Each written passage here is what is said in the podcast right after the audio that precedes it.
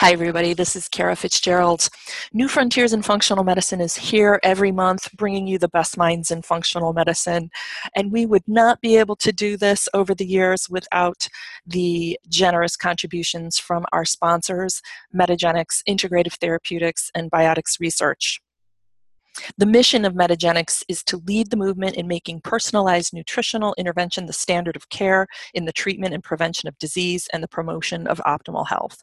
For over 30 years, Metagenics has been dedicated to scientific discovery, innovative products, unparalleled quality, education, and practitioner partnerships to support lifestyle functional nutrition.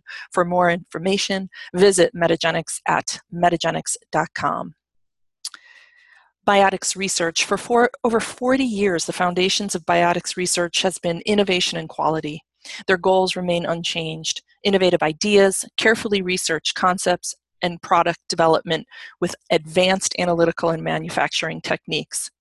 Biotics nutritional products are of superior quality and effectiveness and available exclusively to healthcare professionals. Visit them at bioticsresearch.com. Integrative Therapeutics is focused on inspiring a better lifestyle through better health by providing meticulously formulated nutritional supplements and valuable resources. Integrative Therapeutics promises to enrich your patients and embolden your practice. Welcome to your Integrative Therapeutics. Find them at integrativepro.com. Hi, everybody. Welcome to New Frontiers in Functional Medicine. I am your host, Dr. Kara Fitzgerald, and we are interviewing the best minds in functional medicine. Today is no exception. I am thrilled, thrilled, thrilled, thrilled to be with Dr. Randy Jirtle. Randy Jirtle has put the field of epigenetics on the map. If you've heard the term, likely it's from his research. Just a little bit of his background. Um, he headed the epigenetics and imprinting laboratory at Duke University until 2012. Um, he's now a professor of epigenetics in the Department of Biological Sciences at North Carolina State University in Raleigh, North Carolina. He's also a senior science at, in the McArdle Laboratory for Cancer Research at the University of Wisconsin in Madison.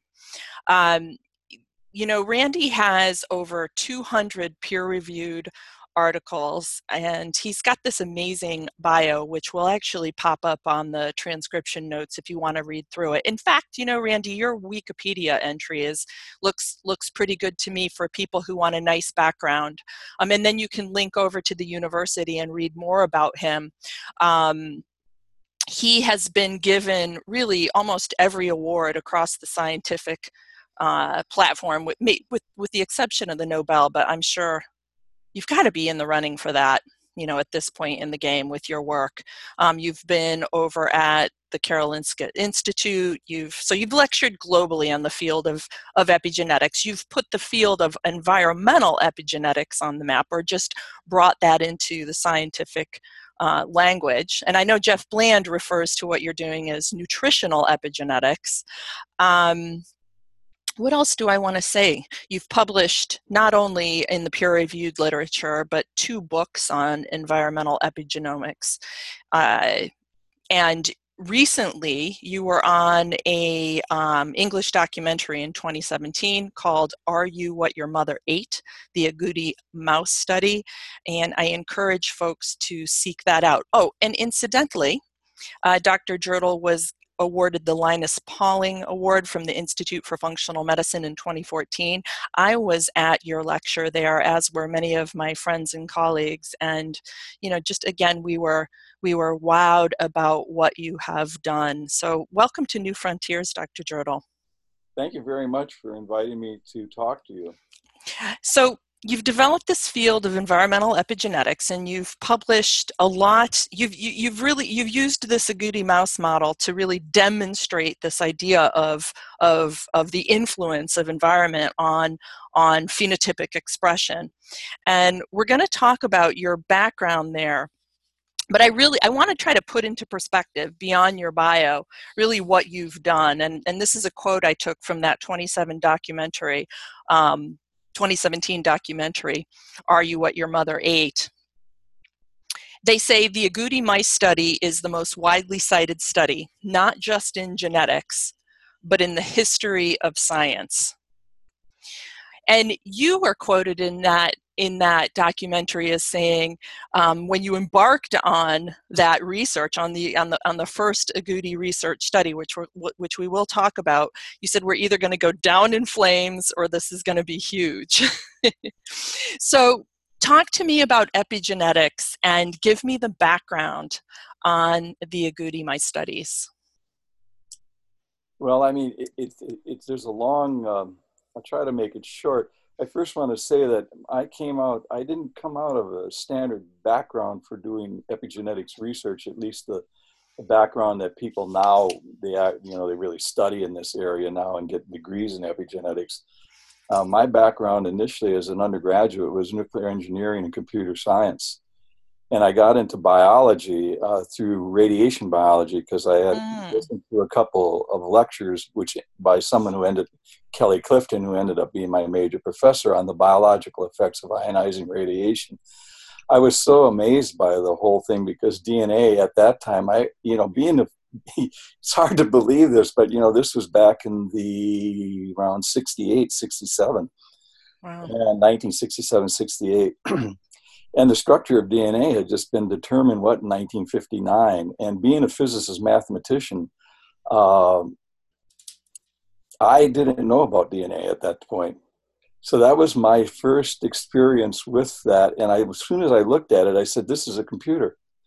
And I was, it was amazing. And you can break that computer by exposing it to ionizing radiation. So that's how I got into the field of biology and then ultimately cancer biology.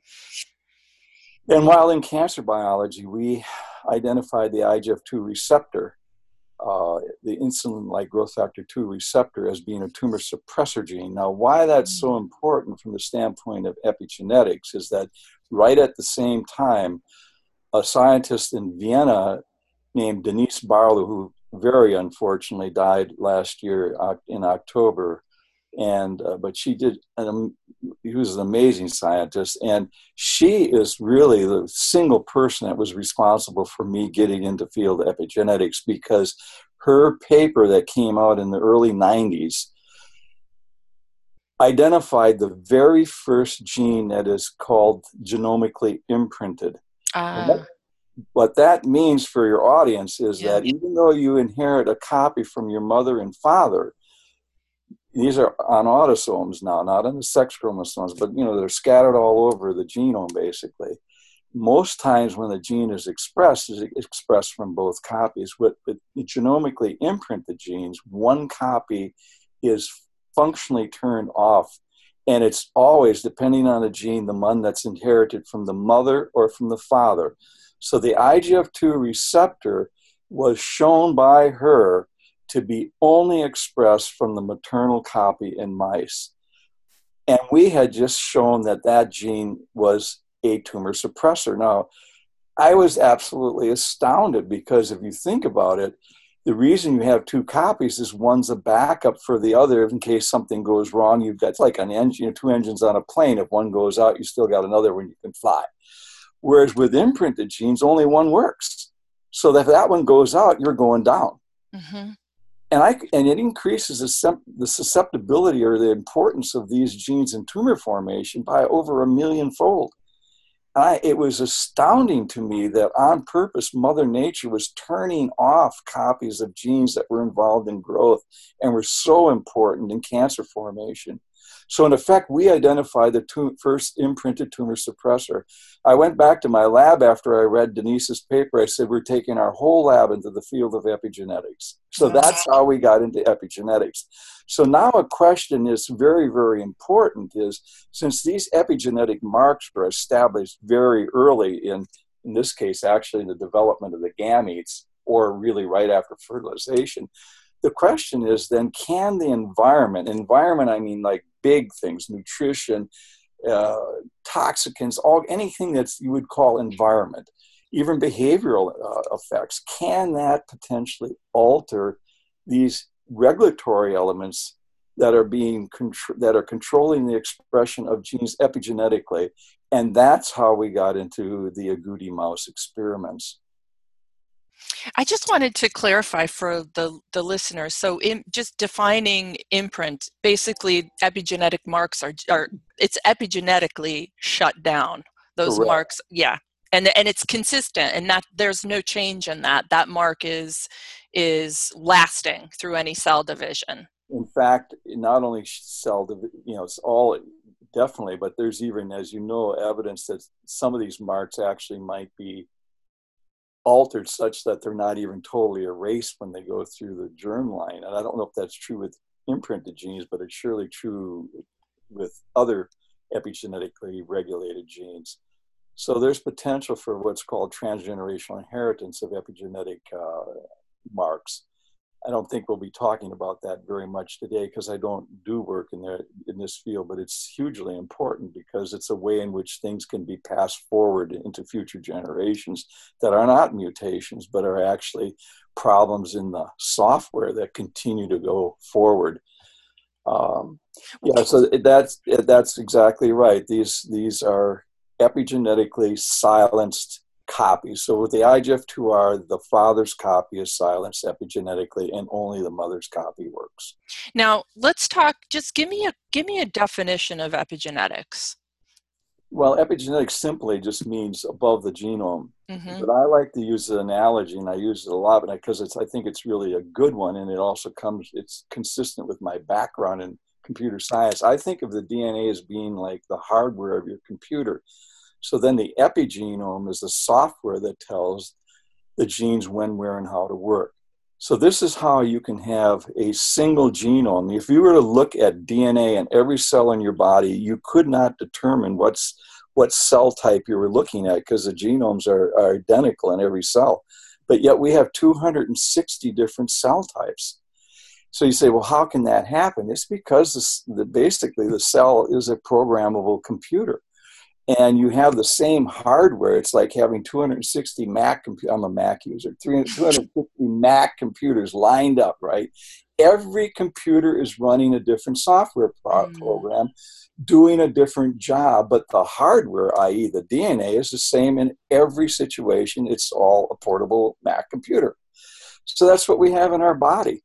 And these programs are established not by somebody sitting at a desk and writing software, but they're actually written into the genome and on top of the genome, right on the DNA and also on the histones that the DNA is wrapped around during early development. So you go from a pluripotent stem cell, you know, the, from a single cell basically, to you know all these differentiated cells, and that all happens very, very early in development. By the end of the first trimester, basically all the parts have have been defined. Now you're just making this just getting bigger and bigger, bigger and getting refined. So all those programs are established. So the most vulnerable time for deregulating this programming that's being done during development is during the early stages of gestation. And that's why we ultimately used the agouti mouse model because we were looking at the offspring and what effect exposure to the mother as far as nutrition was, how that ultimately altered the the ep, the epigenome and the phenotypes of those offspring that were in utero. Talk about that the seminal 2003 study, the one that's been cited the most in all of science, you know, where you looked at early nutrition effects on epigenetic regula- gene regulation. Just give us the background of that of that agouti mouse study. Well, the marks, particularly the ones that are on the DNA, are are methyl groups, and they're carbon with three hydrogens, and they're primarily bound on cytosine, which is one of the bases that pairs up with guanine when it's adjacent to a guanine. I won't go into why that's important, but that's usually so it's cytosine guanine. Cytosine is quote five prime of guanine. It's the cytosine that's five prime of guanine that will be methylated. And usually, what happens is when it's methylated, it causes the DNA to compact, and that means that transcription factors can't get into the DNA and cause the gene to be turned on. So, it's this regulatory elements, they're compacted down, and in effect, the gene is turned off. That's usually what DNA methylation does. And there's also, as I said, marks, which are, again, methyl, methyl groups, uh, acetylations, etc., on the histones that in, concert with the methylation of the DNA either causes the DNA to be compacted and non functional or open and functional. So, all those methyl groups that are used in the programming come from our diet. Mm-hmm. So, what are they? Vitamin B12, betaine, choline, and what is the other one? Folate. Folic acid, right. yeah folic acid, the big 4 mm-hmm. So all of, so all of the all these methyl groups. So our thought process, and this is with Rob Waterland. Now I'm not a nutritionist. I probably would have not done a nutrition study straight up like this because it's not my background. I would have gone more to are what we did later on, which are toxicants and things like this. But really, it was the best way to start because nutrition is where it, it's where the marks are coming from, is coming in from our diet. So the simple, it was a very simple question. I said, if you load the hopper up with tons and tons of methyl groups, in this model system, can you shift the phenotype of the offspring? And interestingly, the phenotype that you're looking at is really dramatic. Yes. Because there's a you you wanted to know you know why did we put transposable element into the title? Well, one of the reasons is obvious is because there is a transposable element that's upstream of the agouti gene in this one unique strain of mice. Ah. It's it just sits there. It just jumped in it's a retrovirus and it went in there and it, it now as a consequence it started up potentially a alternative start site for the regulation of the agouti gene. So normally the agouti gene is regulated developmentally and what that means is that in this animal what happens is that a black hair shaft is formed and right at the end of the development of the hair shaft the agouti gene is turned on developmentally and it puts a yellow band at the base of a black hair shaft. And you and I now see the animal not as black, but as brown or agouti. So it's a agouti mm-hmm. mouse. Mm-hmm. In this animal model, that still happens, but it only happens when that transposable element is totally methylated. So it, it in effect, blocks the alternative start site from working so if that doesn't happen, in other words, it's unmethylated and it, the, the transposable element is unmethylated, then the agouti gene is driven inappropriately throughout the animal's life and every tissue of the body. And that means that the hair shaft now is not black it, or brown, but actually is completely yellow. So now you've got a phenotype or a characteristic of a mouse that goes from brown to yellow with sort of dependent upon totally the methylation level at this transposable element, which is epigenetics. That is so profound. Uh, so, so normally we're looking at the promoter region like being the agouti that you know different than the the the promoter we don't we don't think of transposons as being necessarily promoter regions is that is that correct that's correct yeah. but what it what it did is once that that bit of DNA, that transposable element jumped in there, it's usurped mm-hmm. the normal developmental regulation of the gene.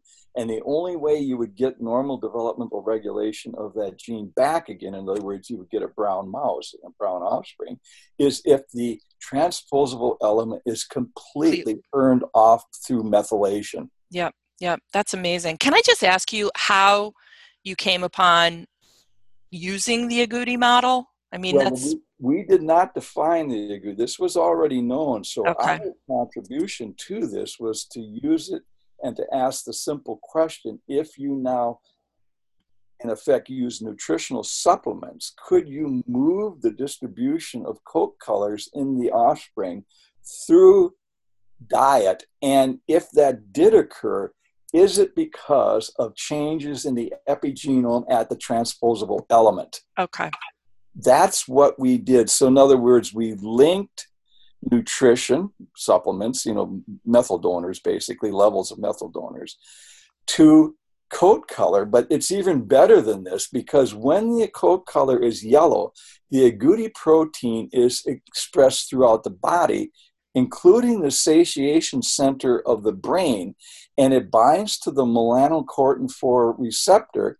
And as a consequence, the agouti mouse doesn't realize that it's full and it literally eats itself into obesity, diabetes, and cancer. And we'll put a photo up on the um, tr- on the show notes page so you can see this can see really yes yeah. A normal an, you know a, a, a, an agouti mouse that's that's normal size and brown and then the agouti mouse where the gene is is not shut down yep and inappropriately inappropriately expressed throughout the animal and the animal is just morbidly obese so if the animal is yellow or has any kind of yellow, there's modeling because it depends on at what stage of development the decision is made to methylate or not methylate this transposable element. Mm-hmm. So in between these two extremes of complete brown and complete yellow animals, you have animals that look like sort of like calico cats, and uh, that we got a problem. Can you hear that? Is it? No, I I hear a little. No, you're fine. You're fine. Okay. You're fine. Um, anyway, the printer is going right now, so you might be able to get a bit of a background. It's fine. So anyway, that's that's the distribution range that you've got going between those two two extremes of brown and yellow. And if you have any yellow in the animal, it's absolutely the animal will be obese, get diabetes, and cancer. It's totally linked because it's blocking the satiation center of the animal. Mm-hmm. So that's the system. So when we did this study, uh, as I said, we didn't know whether we we we knew that there was a link between you know the we thought we could shift these coat colors but we didn't know whether we'd be able to demonstrate that there was due to changes in methylation at the dna level at this transposable element. And indeed we were able to show this very clearly for the very first time. So then what this meant is that at least in animal models sort of this fetal origins of adult disease susceptibility was for the first time demonstrated to be due to changes in the epigenome. So there was now a mechanism for something that in humans had people really didn't have any idea how this worked. It was a complete black box. And the problem with that is you would expect is that when people don't understand a mechanism, there's not a mechanism for it to occur, particularly like something that happened in the first, you know, three to four weeks of of uh, of life, in effect, affecting something out in time, 20 and 30 years ago later in humans, for example. Yes. You know, what's the link between this? And a lot of people just thought it was BS. And that was basically the state of the art of this field of uh, fetal origins adult disease susceptibility up until our study in 2003. So, in effect, this study ushered in the era of, of what we called environmental epigenomics. And the way we view diseases has been literally changed uh, really forever. Yeah, profound. Just, you know, get, just walk me through ever so slightly, because I know we have a lot of other content to cover as far as your research goes, but you know, it must have been just incredible for you guys to publish this. And did you, I mean, did you have any, did you know that you were going to just rock the scientific world to the extent that you did? Yeah, that's why I said either we're going, we're going to be famous or we're going down in flames. And you said, why would you say that? Because we were not funded. Ah. Uh, government agencies basically for this research. Now, Rob had a Dannon yogurt a postdoctoral fellowship. So we had he had funding to do these kinds of studies. We did, he really wanted to look at the f- effect of nutrition on on the imprint regulatory elements, and I said, you know, that's a great study, and in fact, people have now done that, and, and you know, you can see it.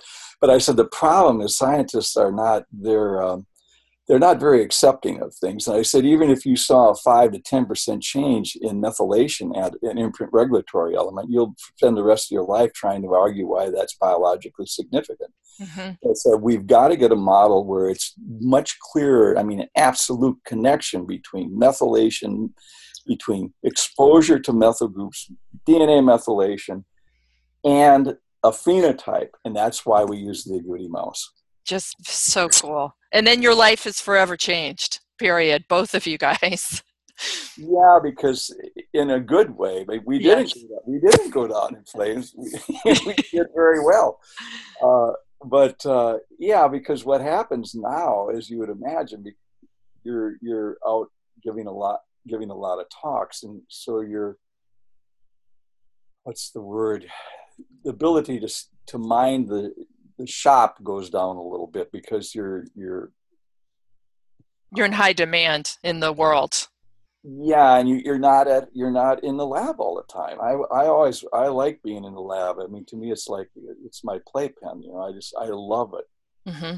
so you are not there anymore because you're out talking about what you did. And one of the reasons for this is because for me anyway is you're trying to push forward the concept that epigenetics plays a huge role in deregulation of epigenetics plays a huge role in disease formation and up until that point, basically everybody thought, you know, a goodly number of people thought the only way you could get cancer or any kind of disease, chronic disease, is through mutations. And that's not the case. It's just like if your computer breaks, you it could be a problem with the hardware, i.e., the DNA or a like a mutation. It could be you know a chip is gone or something like that that you have to replace in order to fix a chip. But the computer. But frankly, most times the problem with your computer is not hardware; it's software. Mm-hmm.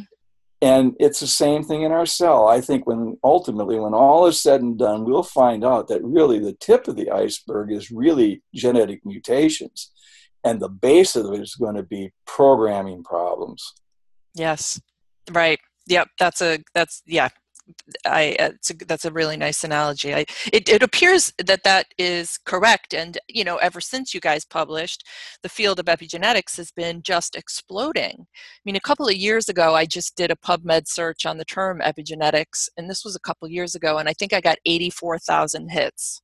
Wow. Yeah, now, if you had done it year by year, by remember we were doing these studies in the in the initially when I started was the 90s, the early 90s. Everybody that was working in the field of epigenetics at that time, which was primarily people in cancer research, a very very few, and in the field of genomic imprinting, they could literally fit in a room that held 100 to 150 people all over the world. Mm-hmm. Now, I mean, it's it's it's incredible the number of people. Yes. Well, in 2005, we had the first because we coined the term environmental epigenomics, and we had the first meeting in 2005 here at uh, in Durham, and we took over the big hotel here in Durham, uh, and we had I think um, 450 people. Right. Well, our paper came out in 2003, the Agouti Mouse, and then in, we filled the Washington Duke Inn completely, uh, and had 450 people in attendance. What three years later? Yeah, it's just an incredible jump. Well, you know, I have to say, I love your papers and would like you to have stayed sequestered in the lab, but I appreciate so many of us appreciate um, clinicians you know those of us in functional medicine. I mean around the world we appreciate the fact that you've you know you've really kind of lit the way. You've validated what we've been doing in in functional medicine. I mean you've really you know you've opened the door for the recognition of nutrition as just profoundly fundamental well, nutrition is medicine.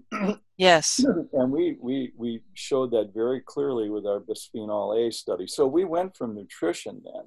So mm-hmm. now we know that this is the mechanism, at least as I said in mice. And now, actually, another, I think in another week or so, papers coming out in uh, Science Reports, I think it is, uh, looking at the uh, Dutch famine people. And now it's very clear that uh, people that were exposed to famine early in development have uh, they're they the ones that have increased obesity and stuff is due to changes in the epigenome.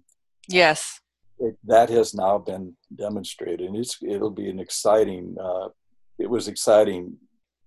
It's an exciting paper, not our paper. Someone else has done it, so, but it should be coming out next week, I think. Okay, I'll and, look for that, folks, and I'll make sure we get that in the show notes. I just wanted to say it's the Dutch Dutch Hunger Winter. If you um, you know, if you just put that in your Google search, you'll be able to p- pull pull up information on that. Um, yeah, that so that that moved epigenetics from an animal model, you know, really firmly into human. It took what 2013 to 20. It took 14 years, and now we know that what we see in mice is also happens in humans. Mm, yeah, it's very very satisfying. Give me the background. Just give me the background on on the Dutch Hunger Winter and what they're about to publish, if you can. And then I want to jump back to the what you've I shown. I maybe shouldn't say too much more, but I can tell you that the Dutch, what we know right now is a Dutch famine or whatever, is that there was a, an embargo placed on the Dutch people that I think it was in the western part of the country uh, in 1944-45 in the winter, just before um, the, the Nazi regime fell. And but that winter was particularly severe and there was no literally no food got into that part of holland.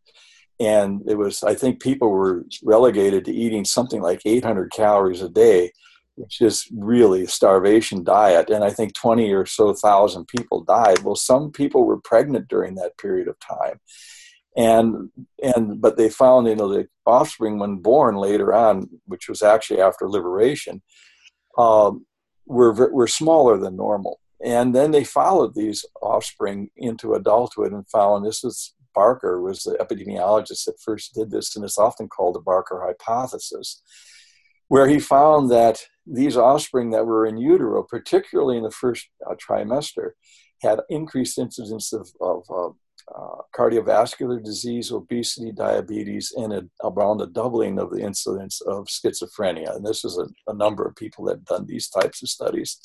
This was also replicated in China, unfortunately, because they had another huge famine in the late 50s and early 60s. And in fact, the same types of phenomena were occurring. But again, the problem is how can something that's happening so early in development uh, be affecting people 30 years later Yes. There was what's the memory system of gravity? Well, we showed then in the with the agouti mouse system that that memory system, at least at that time in mice, was epigenetic modifications. That's the mechanism. Yes. And now, and it's heritable. I mean, that's what the Dutch hunger winter is showing. That it's yes, because sometimes these marks are not erased completely when they go through the gametes. So there were three papers that came out 2003, which is our paper. Mm-hmm. As I said, that ushers in the environmental epigenomics era. 2005, Moshe Shift and Michael Meaney published that epigenetic modifications can also occur after birth, and the environmental effect is not necessarily what we were looking at nutrition, it can be behavior, maternal behavior. I mean, it was astounding, completely changed, though they might not know it yet the field of psychology and sociology completely. Right. And then the next 2005, Michael Skinner showed that there was potential for transgenerational inheritance of epigenetic marks. Those three papers, bang, bang, bang, wow. basically defined the whole outside of the jigsaw puzzle for environmental epigenomics. It's extraordinary. We're filling in the blanks. Now, there's a lot of blanks and a lot of pieces missing. So, yes, you out there that are thinking of getting into this exciting field, there's a lot of work to do yet. listen, we have to, yeah, no doubt. Well, it's terribly exciting. Okay, so listen, we got to back up and color in the the CEF paper, the 2005 paper, you know, showing the the grooming habits and outcome. Can you just can you just talk about what he looked at and demonstrated there? Well, I'm not. You know, this is not this is not my right. research, but it's basically maternal grooming, licking and grooming. They called it. Mm-hmm. So if the offspring were were born, uh, I, th- I, hope I can get this right. Lickers and groomers, they're they're looking only at the females now. The females became lickers and groomers, whereas the ones that were hands off didn't lick and groom very much. The daughters of, of that mothers like that also didn't groom their offspring very much. So it almost looks like a genetic effect, really. It's just inherited. But then they did a mix and match experiment. So that when the offspring were born, they took the offspring from the lickers and groomers and put them with the non lickers, and they put non lickers with the lickers and groomers, and they found out that it was totally dependent upon what the mother did. So when they looked in the hip, and they were also ner- nervous. So the animals that yes. the mothers didn't lick and groom, they were very hyper, whereas the other ones were very laid back and nice, having a good life. right that's right it lowered the st- it, it, it, it dictated the resilience of of the response the stress response it impacted stress response big time as well as the behavior. Yeah so so and you then what they did is they looked at the hippocampus because they were looking more at stress and they know that's due to the in part to the glucocorticoid receptor and they found lo and behold the licking and grooming the mother's licking and grooming of their offspring caused the release of DNA methylations in the promoter region of the glucocorticoid receptor and turned it on. And they were happy, and the other ones they stayed methylated, and they were hyper. The very it's it was totally dependent upon epigenetic marks, but the behavior now was a different environmental factor that could do this, and it was done after birth, whereas yes. our, all of it occurred primarily, though not totally, in the first trimester after fertilization. And as I said, the Michael Skinner just took it and advanced it out into time. Right. That's right. It, it's astounding. It's a, it is. Yeah. Done, done. I mean, as I said, I never liked doing jigsaw puzzles. When I did it, I would always do the ones on the edge because I wanted to see how big the puzzle was. and it's what I did also in my research. We now know how big the puzzle is. It's huge. Yes. We don't know what's inside.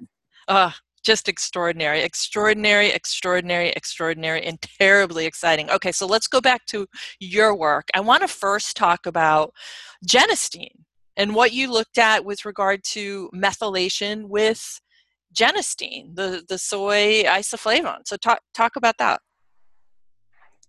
Well, we did that study because, as I said, the first nutritional study we did, you, we were looking at compounds we knew we could donate methyl groups. So genistein is a sort of a weak phytoestrogenic compound that's present in in uh, soya products. And soya is eaten by Asians to a great degree, and there's environmental effects. In other words, from cancer formation, if you have somebody in Asia and they move over here to Western and start eating a Western diet, they start gaining sort of the incidence of cancer that's more like the West rather than what they had when they were back in Asia. So it's possible, we thought, that there could be something in the soya itself that was involved in protecting these people from uh, cancer.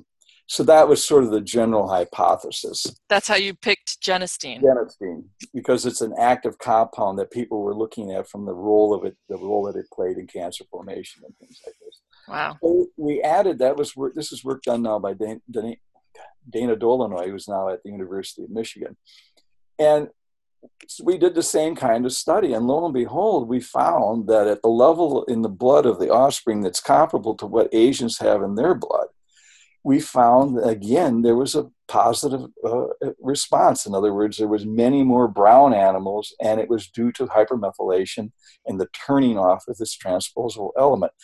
But the interesting thing about this study is that genistein can't donate a methyl group. Boom. Yeah. So what well, the heck? I well, mean, the question is, how the hell is this happening? You're right. This is not a methyl donor. You didn't give them a methyl donor rich no. diet. You just used genistein. Just genistein. So All right. I think it's a it's a so. I'm going to tell you a story because it's very interesting and it's an inappropriately asked over and over. So people will say, "What's the mechanism by which this happens, Doctor Turtle?" Yes. I, I know the mechanism. The mechanism of this is that the transposable element in the promoter region upstream of the agouti gene has been to a, a greater degree or higher probability is methylated so that that region is turned off and the animals are brown. That is the absolute mechanism by which this happens. But what you're asking is a yes. very different question, but still important, but not, you didn't ask it correctly. What you're asking is how can genistein be perceived by the cell to induce the machinery that's giving rise to these methylations that's causing the inactivation of this transposable element. So there's a signal transduction pathway in here that's being activated or pathways. Right now, we don't know what it is, but from the radiation studies that we did later on, I think it somehow has to do with the generation of free radicals and a redox state of the cell. That is the perception system within all of our cells. And different compounds, whether they're genistein, maybe even something as, is not subtle, but something even like methyl donors might be doing things like this that are switching this redox state back and forth, and that's connected to the methylation machinery and is either causing increased probability of causing methylations or decreasing it, the probability of that happening. And that's probably going to be dose responsive. Mm, mm, okay. So it's like, I mean, are, are you talking about sort of the, like, like something that's like a hormesis type of a reaction? So some. I think many of these chemical or radiation, it is my again. This is just a guess. We haven't really. You could test this, but we have not done it. I think hormesis and the fetal origins of adult disease susceptibility are basically the same phenomena with different names. Okay. And so a, basis, a, a smidge of oxidative stress induced by the genistein actually suppressed agouti, the agouti. And it ended up we have a positive adaptive response. So in this system, at this dose, it is a good and good effect if you think brown animals are good. In other words, they don't become obese, don't get diabetes. Yes, yes, yes. That's good. Yes. But we didn't do this. If you up the levels of genistein, my guess, though we never did this, unfortunately, we always did single doses at that time you would get to a level of genistein where it no longer was positive adaptive and actually changed to be negative. Right. Isn't so the curves are always U or J shaped depending on how you you um, how you graph them, and it, it, gets down to the even the fact with folic acid. Yes, enough is bad, but my guess is that too much is also bad. Well, that yes, that yep. you have to hit a sweet spot. Yes. Now, where that sweet spot is, I don't know. I'm not a nutritionist, but you know, these are the kinds of things that should be done now. Yes. Yes, absolutely. You're thinking about doing, but doing them in a, in a more of a dose response manner because I think you're going to see U-shaped curves. Yes. Well, there is some suggestion. I mean, now that we've got mandatory folate fortification, I mean, we have seen some kind of a J curve you know, or U or U-shaped curve with with folates. I mean, it's it it it appears to uh, have the potential to promote cancer, and it, right. it it seems like when cancer is present, it might have you know the ability to promote. Whereas if you're deficient in folate, of course, your risk for cancer goes up as well. You know, among because all the, because it's too low. Exactly. Yeah, that's right. And so we're seeing that and we're seeing interesting I mean that's one of the that's why I'm looking I'm doing you know my study um, I mean, I don't, I don't want to go off on that tangent, but uh, a lot of us in my world, in the nutrition, functional medicine world, have leaned on methyl donors heavily. This is, this was, this was the original question that I developed in being a clinician in practice, and you know, paying um, attention to the science as much as I could, you know, we started to see this, you know, quote unquote aberrant methylation pattern of the of of, of DNA being associated with cancer. I mean, hypermethylation of promoter regions, hypomethylation of other regions mm-hmm. of, of oncogenes. So there's this pattern of sometimes methylation is too intense and it's shutting down a tumor suppressor gene and that's promoting cancer. And then likewise, if there's insufficient methylation of the of the, the DNA that's associated with problems. So there's just this imbalanced um, methylation activity associated with the problem you run into when you have one you know one one one suit fits all basically. In other words, one dose fits all. Yes. You, you put this you lace your flour with with folic acid. If you have it high, yes. Example, you might not have a problem with people except maybe people that have a deficiency in metabolizing folic acid or maybe even as you get older your ability to metabolize it goes down so now the, the level of folic acid in gets very high exposed to is much higher and could potentially cause, as you're saying, hypermethylation of the promoter regions of tumor suppressors and could enhance the formation of cancer. That's exactly so, right. Yeah, I mean, you know, one suit doesn't fit all. Yes, that's exactly right. And that's what that's what started us on our journey to to research it. We're not using any methyl donor supplements in our study at all. We're using diet and we're using some other things to fine tune it. Actually, and, and, and we can circle back at that at, at, at the end. But I wanted to just say, you know, with regard to your paper on genistein, now you're talking about oxidative stress, but in your paper, you actually, if I'm recalling correctly in your discussion, posited the idea of, you know, a change in the, you know, the, the, the, the histone. Um, it can do we only one other time that we dana did this also that we looked at histone levels and they're altered in the way i can't remember what the exact results were at this point but they're altered in such a way that they would go in concert with hypermethylation or hypomethylation at the yes. dna level because they tend to work in concert but we didn't know the radiation effects either at the time we wrote the genistein paper Okay. All right. Oh, okay. All right. I'm looking, I'm looking at the last study we did actually at Duke was the radiation. Before we go to the radiation study, we'll get there. And maybe I'm being too anal here. no, no, no. I, I, don't want to go. I want to get to the bisphenol A study. Yes, let's talk about the bisphenol A study. Mm-hmm.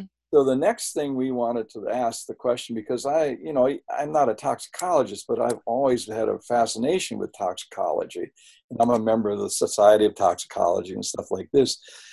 And so there's a whole class of compounds that are called non-genotoxic agents. In other words, they cause cancer in animals, but they don't mutate. So you know, then you can say, well, if they don't mutate, if you think that's the only thing that's important, then you can make the assumption kind of like if they don't mutate, then they're not a problem, right? That's mm-hmm. what people can do, but that's not probably appropriate. Because if they are not mutating, it's potentially possible that they're altering the epigenome.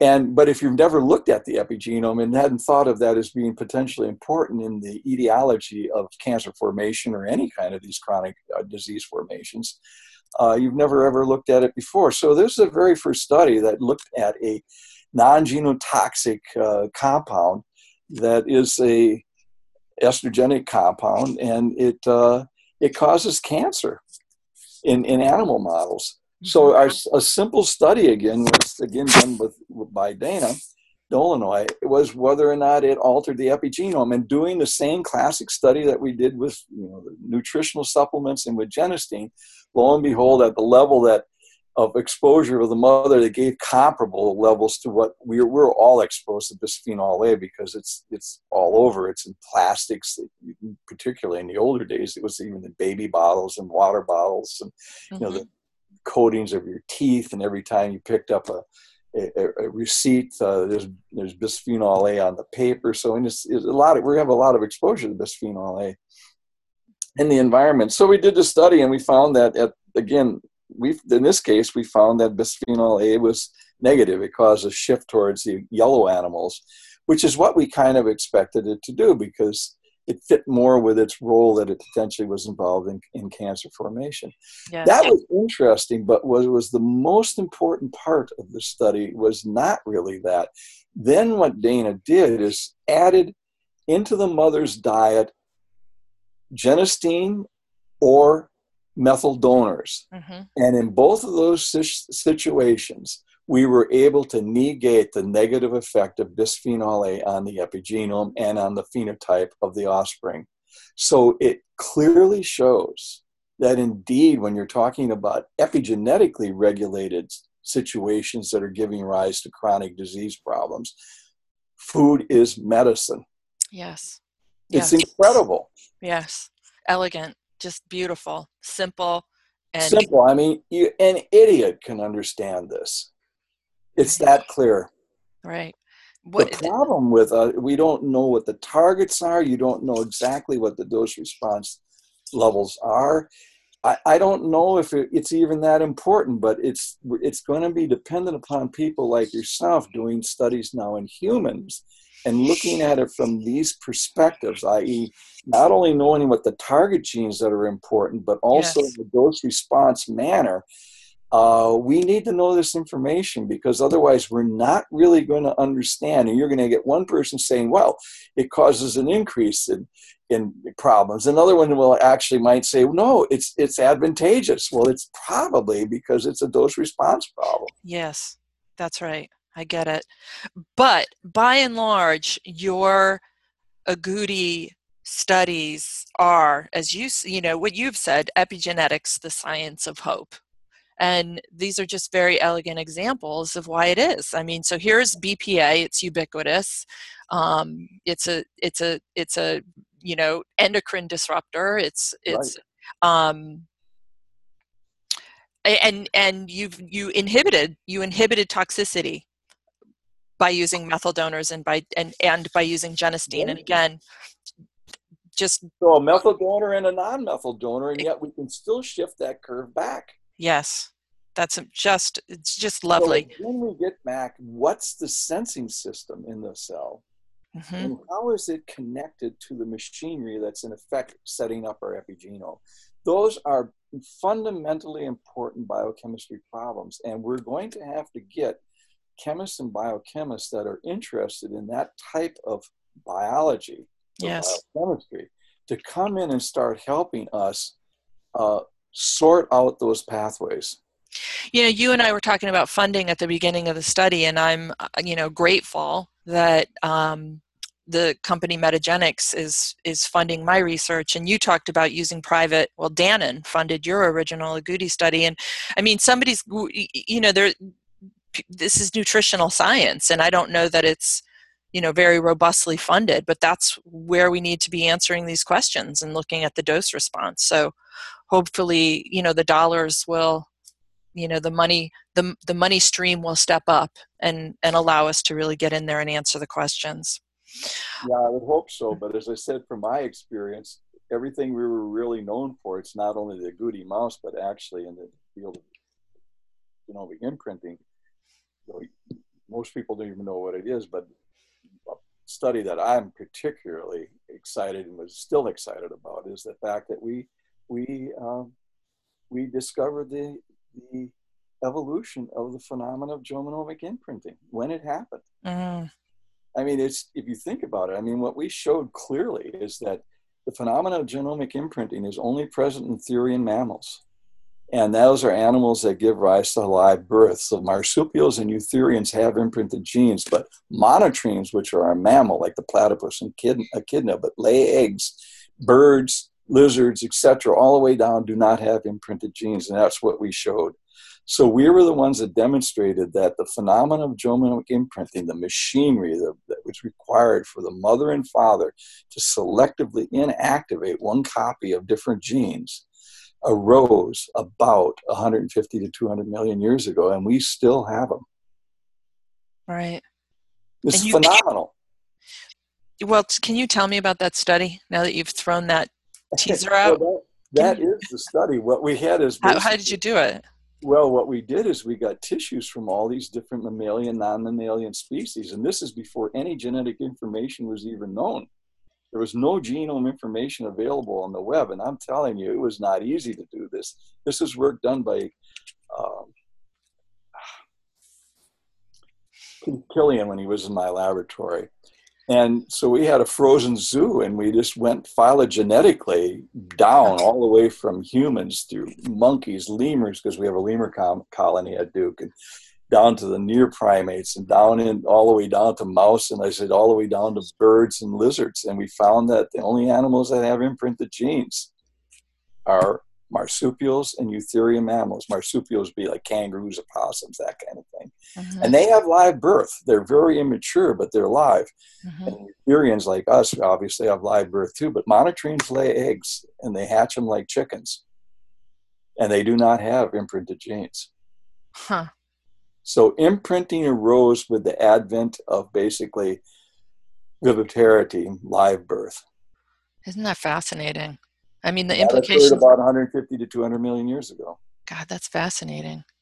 And again, yeah. just to remind you folks, so the imprinting is actually epigenetic marks that inhibit, you know, completely through the. Uh, Either the mother or father's copy, depending upon the gene. Yeah, right. So that's shut. So that gene, that that particular copy is shut down.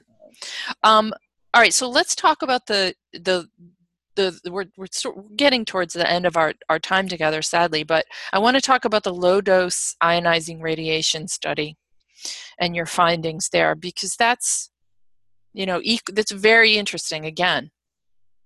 Yeah, it, this is work done by Autumn Bernal. She was my last graduate student at Duke.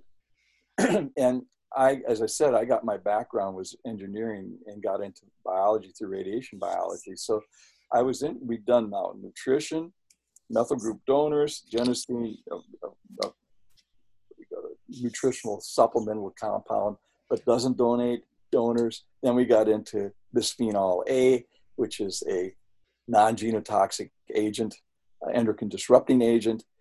And then so that the finish off basically, and almost to come full circle, it was I wanted to know whether a physical agent could potentially also alter the epigenome early in development something like ionizing radiation, and particularly very low doses, the kinds of doses that you would get, for example, if you had a chest X-ray or a CT scan. That's the levels we're talking about. Very low, not the high ones that most everybody works with.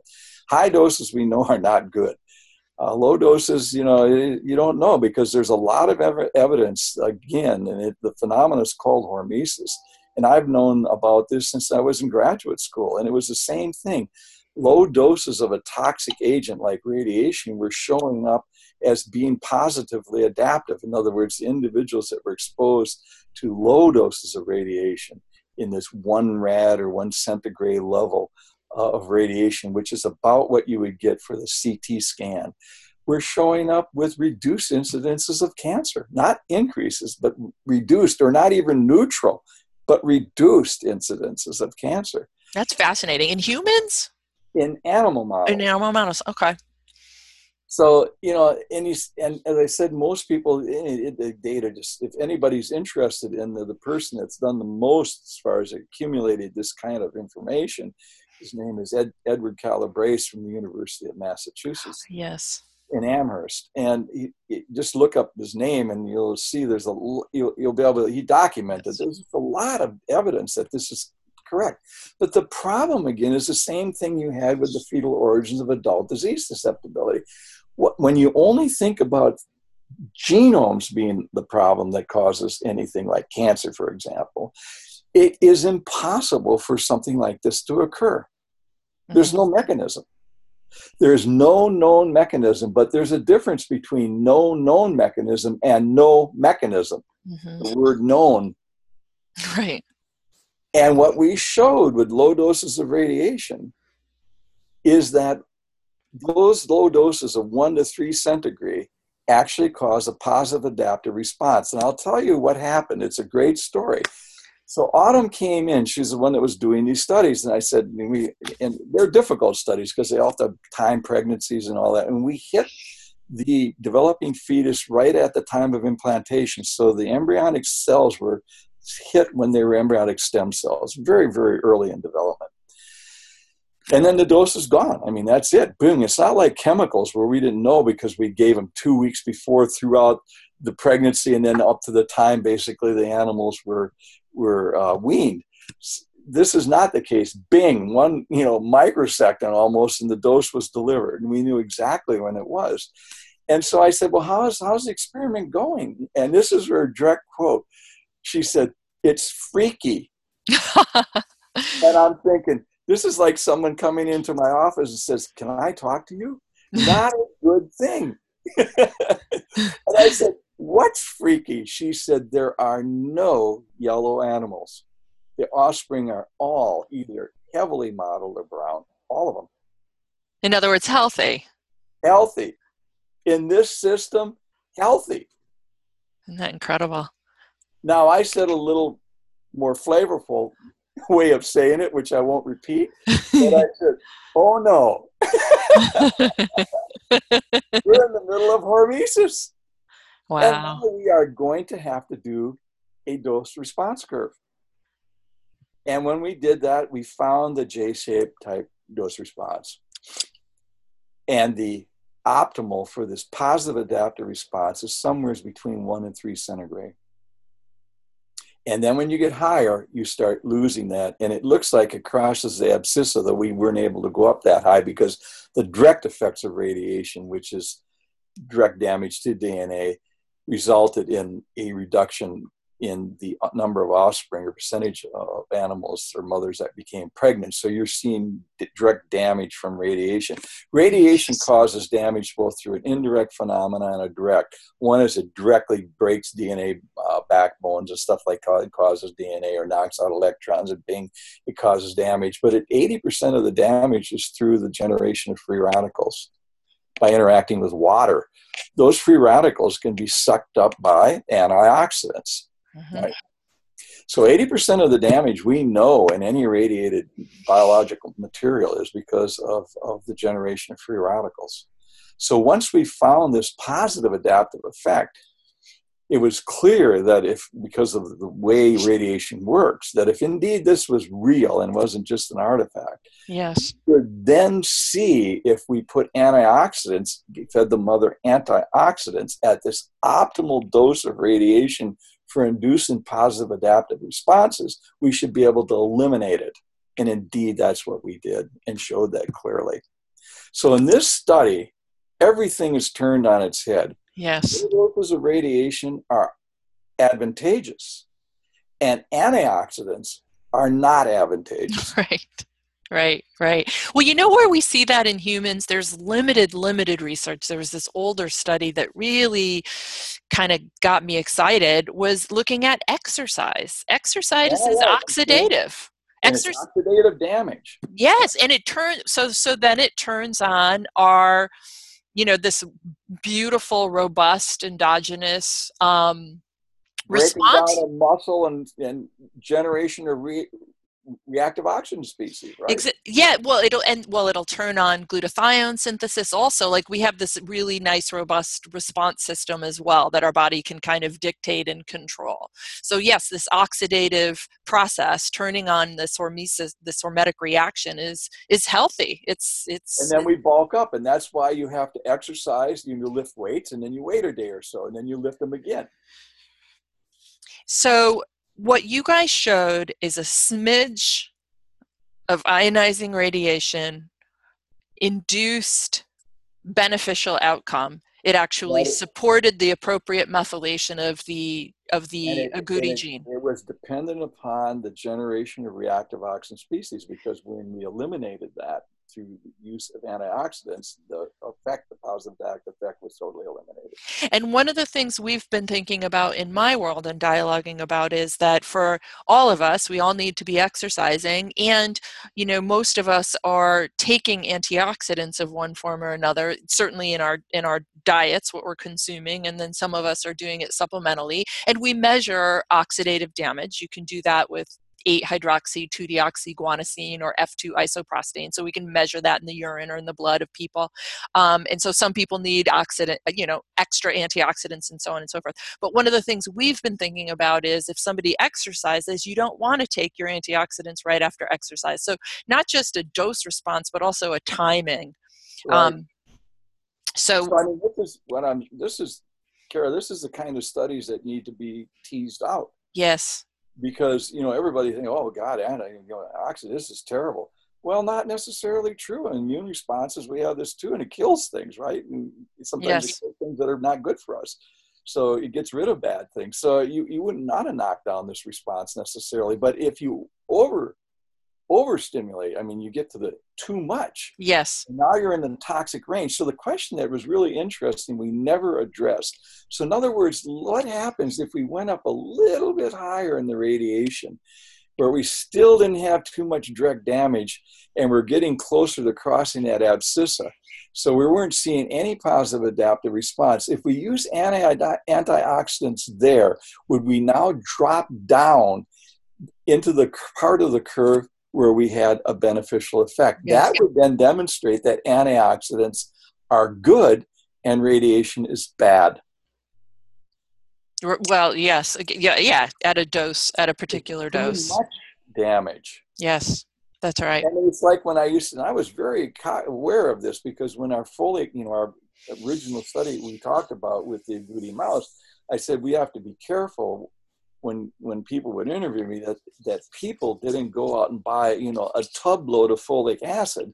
Yes, a little is good. A lot must be really good. And I always use the analogy. I said we have there's good evidence you know that maybe a little bit of wine a day is good for your cardiovascular system but i said i can guarantee a gallon a day is not yes so yep. you've got to be careful about dose yes and as you said timing right it's just it's so fascinating and you know it, there was a there was a study i think it was cochrane that looked at food folate you know, and negative outcome. And there is no association with food based folates. And that's actually one of the reasons why in our study we're using a methyl donor rich diet. We're not actually supplying but supplemental methyl donors. For this is that you couldn't, maybe you couldn't eat enough folic in food. You yeah. know what I mean? To get yes. up to the toxic level. Whereas when you're taking supplements, yes. I mean, it's just a bottle of it. Yes. That's right. That's right, and I, I, do think that there's so clearly with the field of epigenomics, which you know you've put on the map. Our my massive take home is that you know we need to be paying attention. You know that we just you know it, it absolutely more is not better, and we have to look at what we're doing and take responsibility. Yeah, um, yeah, go ahead. I was saying, I you know we and we have to now look at we have to be cognizant of the aware of the of the problem of dose is mm-hmm. important. And as i said things that may be good are only good at when levels are high and not when they're in in the optimal range. And yes you know, all this kind of stuff needs to be needs to be sorted out. Yes. Yep. And and, and it needs to be done animal models are great because like with our animal we you know it was it people would say, well, does that mean? I said, I think this can be extrapolated to humans. But I said, if you think about it, this is a model system. I mean, in reality, a- another mouse strain wouldn't even react the same way as this mouse strain does because they don't have the transposable element upstream of the agouti gene. Mm-hmm. But the concept that epigenetic phenomena is responsible basically for the fetal origins of adult disease susceptibility, in other words, deregulation or whatever, reprogramming, is the is the mechanism for this I think is extrapolable to all mammalian species. And that's what I said. It's now been shown absolutely to be also the case in humans. It's nice to demonstrate that. But, you know, what are the target genes within the mouse versus in the human? I don't have any idea because it, it couldn't be the agouti gene in most mice because it doesn't have this transposable element. Yes. But right. the concept that it's epigenetic can be extrapolated. Yes. Now you're working out, as I said, we define the border. Now we have to fill in the pieces, and that has to be filled in in reality, really, to a great degree, I think, actually, in, in humans, and then maybe come back out when you have your associations to see if you can demonstrate these kinds of effects also in animal models. I mean, you're going to be going back and forth between human and, and animals continuously, or using human systems like these organoid cultures and stuff that are coming out now that are really powerful, where we don't have to extrapolate necessarily as much as going into a different animal because you're using human cells. Mm-hmm. I think it'll be the I, you know this study that we're doing is is is pretty pricey. I mean, it not I don't know, not perhaps from big pharma vantage, but from our world, it's it's you know it's going to be pushing 200,000. Mm-hmm. Um, but one of the things, if one one thing that needs to come from from the field of epigenetics is you know clinical access to testing the epigenome. And I know that we need to identify those regions that are worth looking at, but um, right now it's completely you know limited to research. Um, but if we were, I know, I, if if there if if we had some ability to measure the epigenome directly um, in our world that would be really exciting to begin to see what what actually impacts it that we're doing. And i know i mean and we're impacting it all the time. I mean we know lifestyle habits diet you know the supplements that we're using medication et cetera, the toxins we're exposed to are influencing it. So i hope one of the things that that that is available to us at some point is a you know is is clinical access to epigenetic measurements. Well one of the things you were i think one of the last questions you know what are you doing now? Yes and then we probably can. Yeah, we do. We need to. We need to wrap up here. So, you, you want to. What we want to know is, you know, what what epigenetic I call them what epigenetically labile targets or regions in the genome are yes. most susceptible to environmental changes and give rise to some of the most significant severe problems that we have developmental disorders, schizophrenia, autism, cancer, those big things, right? Maybe diabetes and obesity, even. Uh, and the role that genomic imprinting plays in all of these is, is quite clear. But we don't know the repertoire of imprinted genes, even in a mouse, let alone in a human and even more important, we don't know the regulatory elements that are the epigenetic regulatory elements that are controlling this monoallelic expression in a parent of origin dependent manner. So, all of those regulatory elements within our genome, which probably I'm guessing are in the thousands, because the imprinted genes they control are probably more in the hundreds. We need to define that, and collectively, we call those regulatory elements the human imprintome. Mm. They're all the regular, not the genes. The genes are not the imprintome. It's the regulatory elements that control the monoallelic expression that we need to define. And that's what we're doing right now at NC State. Wow. And if we can pull this off and get a good handle on the human imprintome, what does this mean? It means now that you, for example, can literally screen a thousand sites and not necessarily would you find changes with nutrition later on, but you might find things that are incredibly important in maternal nutrition during embryogenesis. They ultimately might give rise to bad problems if they weren't appropriately methylated or unmethylated, depending on you know what way you want to look at it. And then we'll need to obviously define the the set of clinical tools that best best augment keep the those imprintome. things getting screwed up. Yep. Well, but you can't I, do that unless you know the targets. Yeah, that's right. So that's where we are. That's it, it's that's quite exciting. I I it's just really exciting. So I I'll I'll, I'll certainly be paying attention to uh, to your journey. Well, somebody might say, "Well, why can't you do this in mice?" I mean, it'd be a lot easier. I mean, the reason is because mouse, the repertoire of imprinted genes in mouse is different than in humans. It looks like once this phenomena arose, that the phenomena of imprinting genes literally was used to drive evolution speciation. So you wow. have different regu- different repertoires. It gives me goosebumps thinking about it. Different repertoires of imprinted genes depending upon the species you're looking at once if we can pull this off in humans we can then look at the same phenomena in chimps and go on down the line and potentially find those genes in those regions that actually might have been involved in the speciation itself. Hmm. extraordinary. Just i don't know if we'll be able to pull that off ourselves but i see that as this is where this whole field has got to and will go because it's just so damn exciting and important. That's it's extraordinary. That's absolutely extraordinary. Um, well, listen, Dr. Jirtle, I just wanted to thank you so much for spending your um, Wednesday afternoon with me. Well, it was a real pleasure, and hopefully someday I'll get to meet you. Yes, absolutely. Yes, indeed. I, I, I, I, our paths will cross. I'll keep you posted on, on our study, and, and once we have those data, I'll, I'll ping you with them if you wanna, if you wanna take a look at them. That would be wonderful. Okay. Thank you very much. Absolutely. And that wraps up another amazing conversation with a great mind in functional medicine. I am so glad that you could join me. None of this would be possible through the years without our generous, wonderful sponsors, including Integrative Therapeutics, Metagenics, and Biotics.